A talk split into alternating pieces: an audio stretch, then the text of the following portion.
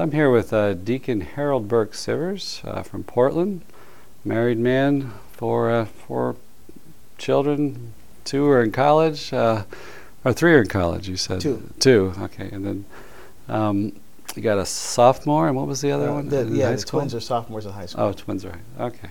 I wanted to talk to you on the podcast. You speak a lot about um, masculinity, men maybe uh, growing in authentic masculinity, and some of the challenges uh, facing men today. But first, I'd like to begin. I know I've heard you preach and talk on um, like the role of men, and you draw from Genesis, the book of Genesis. What are some of the themes there you like to speak about? Well, typically in uh, Genesis chapter 2, um, uh, it, it says there that uh, the Lord put man, the man in the garden to till and to keep it. And uh, when you just read it that way, so, oh, he made him the gardener, you know. But, but there's much deeper meaning there. The word for till is abad in Hebrew, which means a work that's in the form of service. And then to keep is shamar, which means to protect and defend. So what the Lord is doing, He's giving the man his mission, his purpose, his calling to serve, protect, and defend everything Mm. that's being entrusted to him. Right. You know, so and and that is who we are as men. Mm. That's our purpose. Mm. You know, and um, and then it says it's not good for man to be alone. Well, well, why not? I mean, he's got it pretty good. He's got his Garden of Eden man cave going on. Nobody to mess with the remote. You know, he's, he's good to go. But the, the, the, the thing is, in Genesis 1, it says we're made in the image and likeness of God. And God exists, at, in a sense, as a family, right? As a communion of persons Father, Son, and Holy Spirit. So man by himself makes no sense because he, in that, what St. John Paul II called it original solitude, he can recognize things about himself. He knows that uh, he's superior to all the other creatures that God has created because he puts man in charge. He um, is uh, conscious, uh, conscious and self-aware. He can know himself, and he can also know God, but he's got nobody to share it with. Mm. You know, and and love is most powerful when it's a gift that's given away. Right. You know, and so he creates woman to complement him. Um, well, to, to be his uh, uh, helpmate, right? Mhm. And but you know that doesn't mean maid or cook. Right. It's a zeta kenegdo in Hebrew, which uh, means someone who stands opposite or parallel to you, who helps, aids, assists, surrounds, protects, and defends in battle. Right. So he has this battle partner, and they, and they, they fight sin and death together. It's also a beautiful imagery for the priesthood. Um, because e- everything here is not just for married men, but it's Mhm. also uh, very much applicable and attributable to the priesthood as well. Because the, the, the, the priest's job is to serve and protect defend his bride, Christ. 'cause He represents in persona Christi, in, per- in the person of Christ, Right. and the bride is the church. Right. You know, so his the, the priest's job is to serve, protect, and defend the church that has been entrusted to him Yeah. uh, by Christ. So he's the spiritual father of, Mhm. of that family. You know, so um, and uh, so and, and and it says that the woman came forth from his side. yeah. You know, and although we say rib, Mhm. but in Hebrew it's selah, and Mhm. which literally, literally means side. So if you Mhm. read it in Hebrew, it says he, he took his side and created her. Mm. And that's, again, another beautiful image. If you look at Christ crucified, when Longinus pierced our Lord Mhm. in the side, blood and water came out. And the church Right. fathers talk about the church being born from the Mm. side of Christ. Mhm. You know, and here's the woman coming forth, the bride coming from the side of the bridegroom. You know, Mhm. beautiful imagery there. It says, uh, therefore, a man leaves his father and mother and cleaves to his wife, and the two become one flesh, Right. but not one person. Mm. You know, because you know sometimes people say things when they're in a, a relationship of uh, intimacy and communion. I lost myself in him, or I Right. lost myself in her. Right.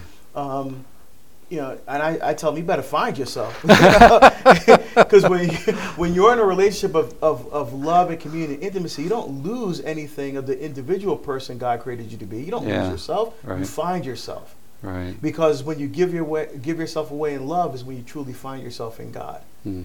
you know, which is what the cross is all about, you know. And so a man needs to see himself on the cross as Christ crucified. Yeah. You know, my job as a man is to break myself up and pour myself out as a gift to my bride, Mhm. whether that be my wife, whether it be the church, or as a single man, the culture and society. to be a witness of authentic manhood and fatherhood Yeah. in light of all the insanity that's happening in the culture. Yeah. Because remember, man was put to order creation, Right. help God order creation. Right. And so, you know, we, we are living in a chaotic and disordered world right now. So we Yeah. need that witness of Yeah. men um, so that they can help with the ordering of, of uh, society. Yeah. And our, our faith would definitely strengthen us, right, in that role, is what you're saying. Uh, we get like our marching orders from our faith and looking at Genesis to know things. What are some of like the personal gifts you think men have to be a protector, provider uh, that you see? We think of like women as nurturers? They're very attentive, uh, in tune with emotionally, a good social intelligence, you know. yeah, and I bring this out in my book, Behold the Man, which is really uh, at the heart of it is a theology of male spirituality. Um, so it's uh, I have a, it's 300 pages, so I have a lot to say. yeah. um, but but what I what I try to do in the book to to get to your point, Father, is that I'm often asked by women, well, where do I see myself in the Trinity? hmm Because it's Father, Son, and Holy Mhm. Spirit. Now they're not heretics saying that Yeah. you know there should be a woman or any of that. They just say, well, where do I see myself? And so I was praying about this particular part of the book. I was thinking about, well, how does the church view God? I can only do it by analogy, because the only way you can really speak fully Mhm. about God is if you're God, and we can't do that. Yeah. But we can speak by analogy. And when the church talks about this inner life of God, the church uses the language of what's called circumincession, or in, Mhm. in the uh, in Eastern Church, divine perichoresis. That's the relationship of God within Himself. So how the, God's inner intelligibility. So how is the Father in the Son? How is the Father in the Holy Spirit? How is the Son in the Holy Spirit in the Father? How is the Holy Spirit out of the Father? Uh, All that, that. How does that relationship with God within Himself? In in a sense, God's interior life. Yeah. And I and so in Genesis one it says male and female He created them. Again, only by analogy. I think that God probably pulled, in a sense, pulled from His heart in His inner life to create the woman. As you Mhm. mentioned, they're more interior. Their reproductive organs are on the inside. hmm They speak three times as many words per day as men do, Mhm. women. So they're Mhm. much more in tune, much Mhm. more interior. They grow life within them. Very you know, relational. very, Yeah. very relational.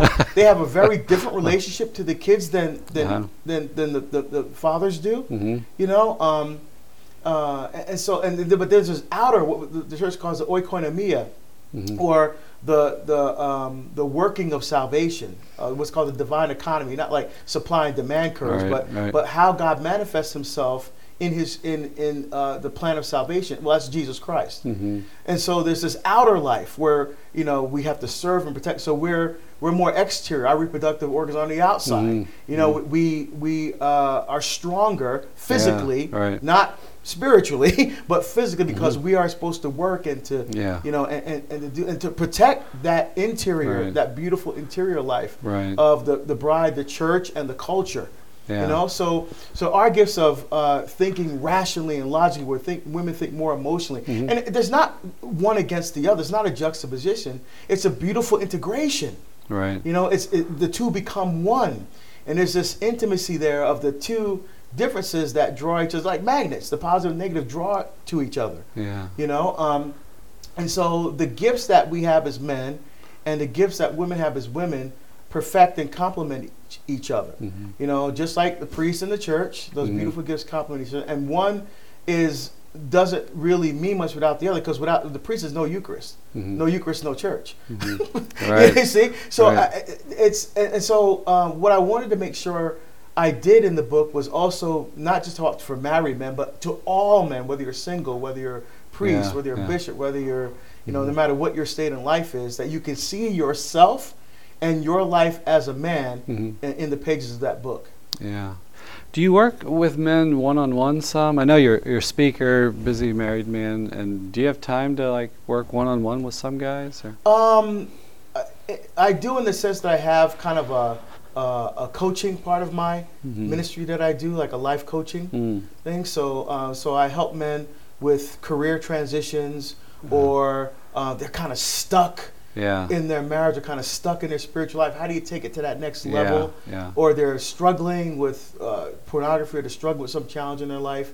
So I do do some life coaching in, in those areas, but you know I do travel about 185,000 miles a year. So Mm. so I really, uh, uh, unfortunately, don't have time to do a lot of one-on-one work. Yeah. Um, but I am working with a new uh, movement, um, the Catholic Men's Leadership uh, Association, Mm. um, uh, which is a, a group of um, Catholic men who are leaders of like men's conferences or large men's organizations that are coming together um, so that we can all work together because a lot of these organizations work in silos, and Yeah, you know, yeah. and they're all borrowing from each other anyway. So, like, Yeah. why, why don't we come together and see how we can work better together to really make a serious effort yeah. um, to be to have men become more engaged. Right. You know, because one of the things I hear from women all the time is, yeah, well, my husband, yeah, he- sometimes he comes to church and you know, he's a great provider, but spiritually, you know, Yeah. they're not praying with their wives, not praying with Right. their kids, or Right. you know, they're into the football and all that Yeah. other kind of stuff. Not saying that stuff is bad, but Uh-huh. you know, it has to be a balance there. Right. And you know, we're and we're out of balance as men. So uh, you know, they're kind of detached from their spiritual life. Mhm. And so what we need to do is, is to see that it's both and, Mhm. you know, not an either or. Because all I have to do is be a good person. Jesus doesn't teach that. I can't find anywhere where Jesus says, "Hey, I get to heaven. Just, just be good, and that's good Yeah, enough." yeah. I think of the rich young man. Mhm. What must I do to have eternal life? Mhm. Jesus we have to follow the commandments. He lists about five of them or so, and he says, "I've done all that since my youth. See, I'm a good person." Mm. Did Jesus then say, "Oh, dude, you're good to go. Mhm. Just lock your life in cruise control. Just put it in neutral. Just Mhm. coast your way into Mhm. heaven." He didn't say that. Mhm. He said, "There's one thing that you lack. Uh-huh. Take all your stuff, sell it, give it to the poor. You'll have treasure in heaven. Mhm. Then come, follow me." Mhm. And he couldn't do it. Mhm. And what Christ is asking men to do is everything that you think is important in this life, your money, your job, your career, all this stuff that is important in the eyes of the world, Yeah. put that second. Put me first. Right. And I will give you more than you could ever ask for or imagine. Yeah. Not materially, but where but where it counts deeply, intimately, personally, spiritually. Yeah. And it's and that's there's a disconnect there in our culture right now with men. And what I'm trying to do, and, and, many men uh, like myself who, who are working with men in the culture, is to help- to close that gap between the Mhm. faith and the everyday lived experience. Yeah. What are some things that you found that are helpful to get men to engage in their spiritual life? Uh, is there a certain way of presenting or certain practices you recommend? Yeah. So in the last chapter of my book, I, it's called the armor of God. And what I do is I go through each piece in Ephesians chapter six, each piece of Saint Paul describing a Roman soldier's army, you know, uh, uh, uh, uh, uniform, Mhm. uh, and, and and apply that to a an aspect of male spirituality. So the sword of the spirit, Mm. breastplate of righteousness, helmet of salvation, uh, shod your feet in the gospel of peace, those kinds Mhm. of things. So I think initially engaging men, um, you, you it has to be uh, a personal interaction. So sending an email, or putting something in a bulletin, Mhm. or making a phone call. Doesn't work for men. Going up to another guy, hitting him on the shoulder, hey, Yeah. this is men conference coming up. You know, I you really need to be there. Mhm. Wow, but men's conference, oh, you, well, you're gonna sing kumbaya, just Mhm. kind of stuff. I'm not really into that. No, no, it's not like that, man. Mhm. Some great. In fact, you know what? I'll, I'll even buy your ticket, man. Or, or as if you come, we, we can go. Uh, we'll go golfing after the next day, or, so, or something like that. You know, Yeah, those kinds yeah. of incentive, Yeah. and uh, just to get men to come. You know, Mhm. and a lot of those men are encouraged by their wives to go Mhm. you know but one area that i see is lacking and I, and I and i hear this all around the country is that the the ones that aren't really helping to promote these things are the priests in the parishes Mhm. Mhm. and which in a sense doesn't surprise me because think about it priests are fathers of families parish families these are the same broken men that are fathers in dom- domestic church the church of the home they're coming from the same backgrounds when they're leading uh, uh, parish families Right. you know and so um, you know they, they have the same issues as men in the home so you know so so i could see why they're reluctant to promote kind of a men's thing Right, but right. but um, the ones that do the, the men that get it they're they have a men's ministry that is thriving Yeah. uh, one of the things i point out is that 80% of positions in parishes are, are by women so Mhm. where are the guys Yeah. you know so we have to get men more plugged in and more engaged so i think that personal one-on-one Mhm. is important and one thing we've been noticing too in men's conferences, when, uh, this about about 10 years or 15 years ago, we saw this huge resurgence in interest in men coming together at conferences. So you see these numbers increasing, but all of a sudden we we saw it peak and it's starting to kind of go down again. And when I go to men's conferences, they ask, well, how many of you have been here before? You know, and like half the hands will go up. How many are here for the first time? And a whole, a whole another set of hands will go up. So it's interesting. So you have to ask yourself, what's drawing these guys to the conference for the first time, and Mhm. why aren't the other ones coming back? Hmm.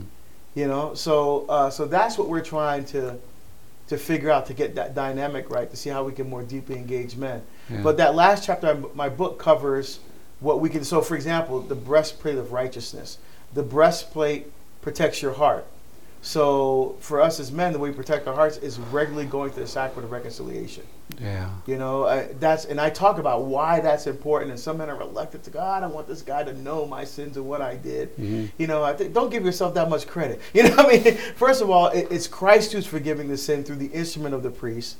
Um, the priest is bound to the seal of confession. You can go behind the screen so he doesn't see who you are. If you embarrassed, then go to another parish where you don't know Mhm. the priest.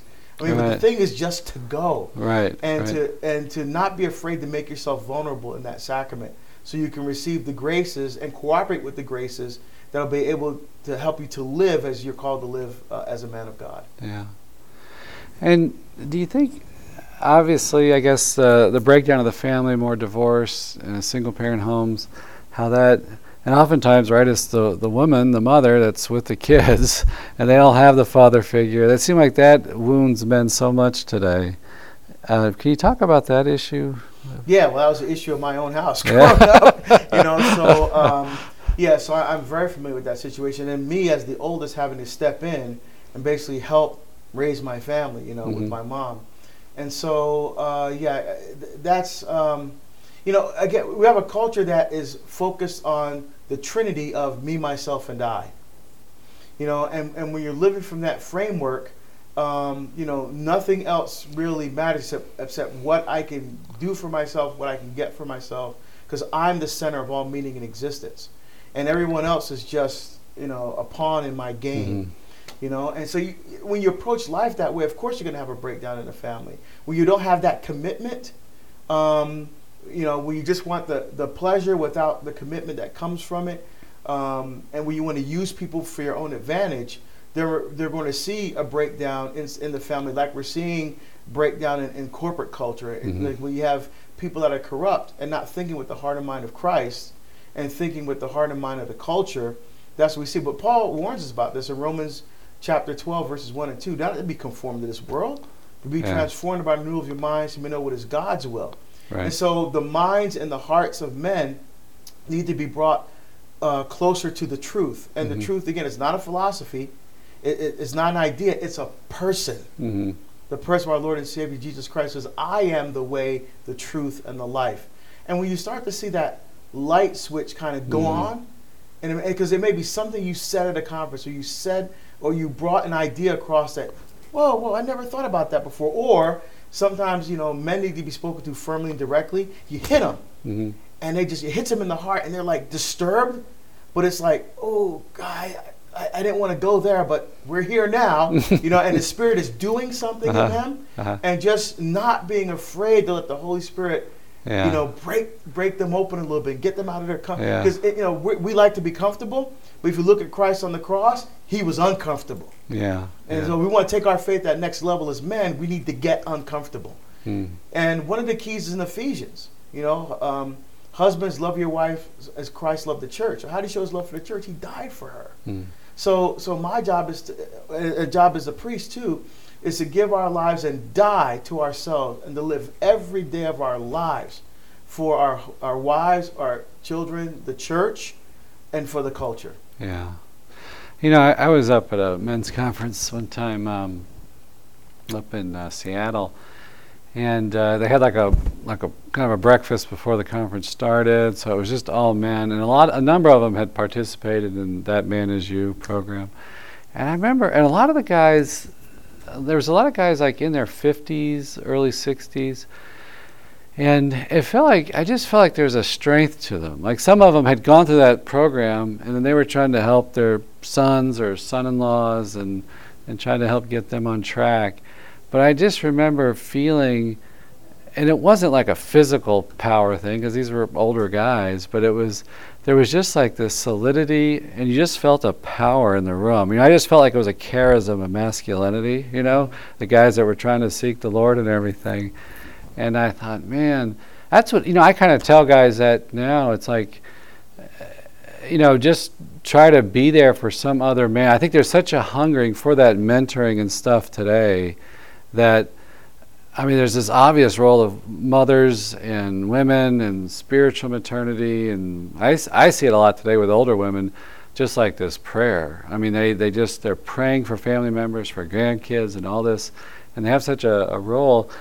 And when I, I see men, oftentimes, it's like I, I just want to tell them, you know, I don't know I don't know, I don't have a 10 point plan for you to do how to mentor, but just try to show up in another guy's life and walk with him, and you guys will figure it out together. Mm-hmm. But I think there's just like this deep hungering in men to get some kind of help from other men in their life. You know, there's yeah, something absolutely. there's something happens there that's special. You know. Well, you know, men men we aren't challenged, mm-hmm. and we uh, and men typically like to be challenged to overcome difficult, hard obstacles in life. Yeah. You know, and we talk about mentorship. I, I, I love in First Kings chapter two talks about the death of David Mm. You know, David is dying, and he has a son Solomon before mm-hmm. him. And so, and I imagine, you know, if my son Benjamin was standing before me when I was dying, what would my last words be to him? What would mm. I want to say to my son mm. to mentor him? And, you know, David doesn't say, I love you, son, you know, because a lot of people say, I'll, I'll say I love him. Mm-hmm. Well, no, because you should be telling your children every day mm-hmm. that you love them, not mm-hmm. waiting until you're almost dead. you know? Uh, but what David says is, be strong and show yourself a man. Ah. But he doesn't stop there. Uh, he says, Keep charge of the Lord your God, walking in his ways, mm-hmm. keeping his statutes, his commandments, his ordinances, his testimonies, as is proclaimed in the word of God. So he says, Son, if you want to be successful as a man, you must follow the ways of the Lord. And I hope that in my fatherhood that I have witnessed that to you, not just paying lip service to it, but I have actually shown you by my actions and by my decisions on how I was a father, that you were able to see that role that I'm passing on to you in me. Mm-hmm. And he says, because uh, you know that's true because his next thing he says, this is not just for you, because I know I'm not going to see my grandkids. Mm-hmm. If you pass this on to your children, pass on to their children, you there will not be a man uh, on the throne of David, that uh, throne of Israel, that will fail. Mm. See, so hmm. that's why the mentoring is so important. We need yeah. to pass on right. to this next generation of men yeah. and, and keep that momentum going uh, of the things of God. And what passage know? was that again? That was That's First Kings chapter two, right at the Kings. beginning, the okay. very start of First Kings, yeah, for the first five or seven verses or so. Ah. So let's talk about that. So there's a beautiful lesson there yeah. um, for us as men about passing that on, and and priests do the same thing because they're spiritual fathers. Right. They're spiritual fathers. Right. Which is just as important as me being a, a, a father in a family. Yeah. The, the priests are also spiritual fathers, passing on in their homilies and, and in that sacrament of reconciliation and in um, sitting down with that couple or the work that's being done here with the friars um, you know, reaching people all over the world. Right. You know, right. with the message of truth, with the message of the gospel, and the men's programming that you have, not just my series, but Father yeah. Larry's and Crossing the Goal, and right. those are important. Men are watching. Yeah. Men are watching, and I know men's groups that are using the yeah. programming from here as part of their men's weekly men's meetings and programs. Right. So there's definitely, and there's not enough resources for men out there. Yeah. You know, women have tons of stuff. They've been, doing this, they've been doing this for a long time, but men are starting to catch up now. And um, you know, the, the, more that we see um, this effort being made, the, especially with men and families, because we have built strong, strong men, we have strong families, we have strong families, we have a strong church, we have a strong church, we have a strong culture. Yeah. What do you tell men practically about overcoming pornography and yeah. that stuff? So, um, uh, with any kind of temptation, you have to fight. You know, you have to fight. So, uh, I don't have a problem with porn, thanks be to God. I mean, you know, uh, but there are a lot of guys mm-hmm. that do. So I said, okay, here's what I do. Um, when I travel, I have my laptop, all right?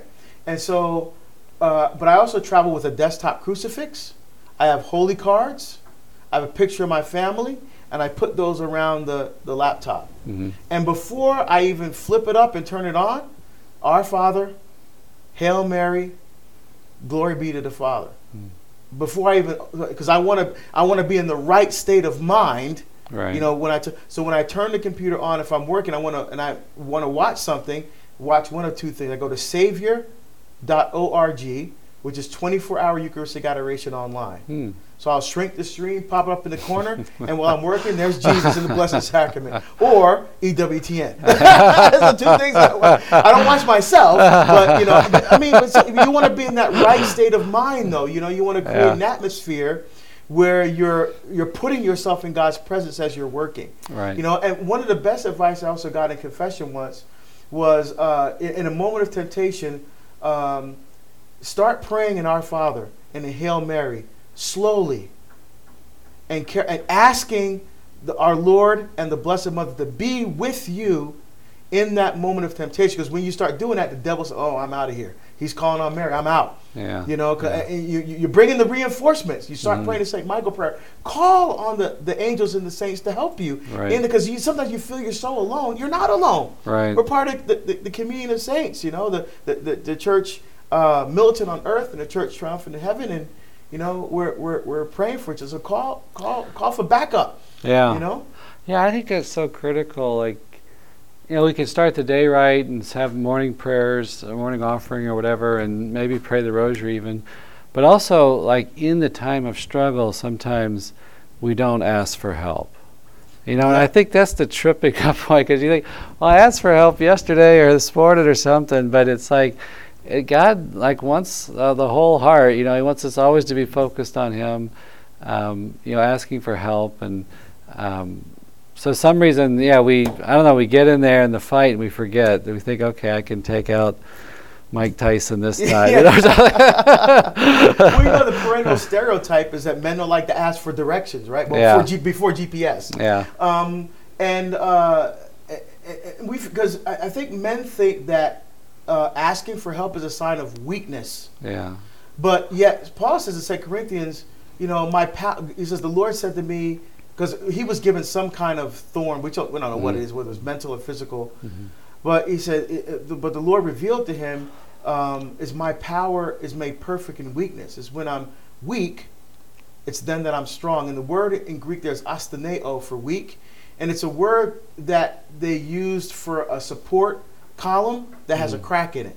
Mm. It's still standing, Right. but it's not as strong Right. because Christ has to be the one to fill in that crack in our lives to make us Right. strong and stand firm. So. Paul recognized that he needed the power of Christ in order to make him strong, Uh-huh. so that he could be the man that God created him to be. Hmm. So, so that and that vulnerability is not a sign of weakness; it's a sign of strength. yeah, And that's what we don't get as men. That's Yeah. in, the, in the book I talk about it as the gift of vulnerability. Hmm. You know, because Christ on the cross, the culture says, "Look, he's weak, he's defeated, we won." Mhm. But it's in that complete act of kenosis, that breaking open and pouring out of himself on the cross, is that leads to the strength um, that he gives us as we're going through life. I mean, think about it. Um, uh, Psalm 90, right? The one, the psalm written by Moses. Our span is 70 years Mm. or 80 for those who are strong. And most of these are emptiness and pain. they pass swiftly and we are gone yeah, right? So most of life is emptiness and pain. most of life is the cross. But there is no resurrection without crucifixion. right, You know, so when we talk about uniting ourselves with the sufferings of Yeah. Christ, it's making that offering in that vulnerability of ourselves as men, because it's in that entering that gift of vulnerability is where our true strength comes from. Because it's not just about what I can do, what I can accomplish, is what Christ can do in and through me when I allow Him, Christ, the space to work in my life. That's real power. right. That's when you get authority, because it's not about you; it's yeah, about Christ. Yeah. Well, that's a good note to end on. Thanks so much uh, for chatting with us. Yeah, that's good. I'm honored to be here. Thank you so much for having me, Father Mark.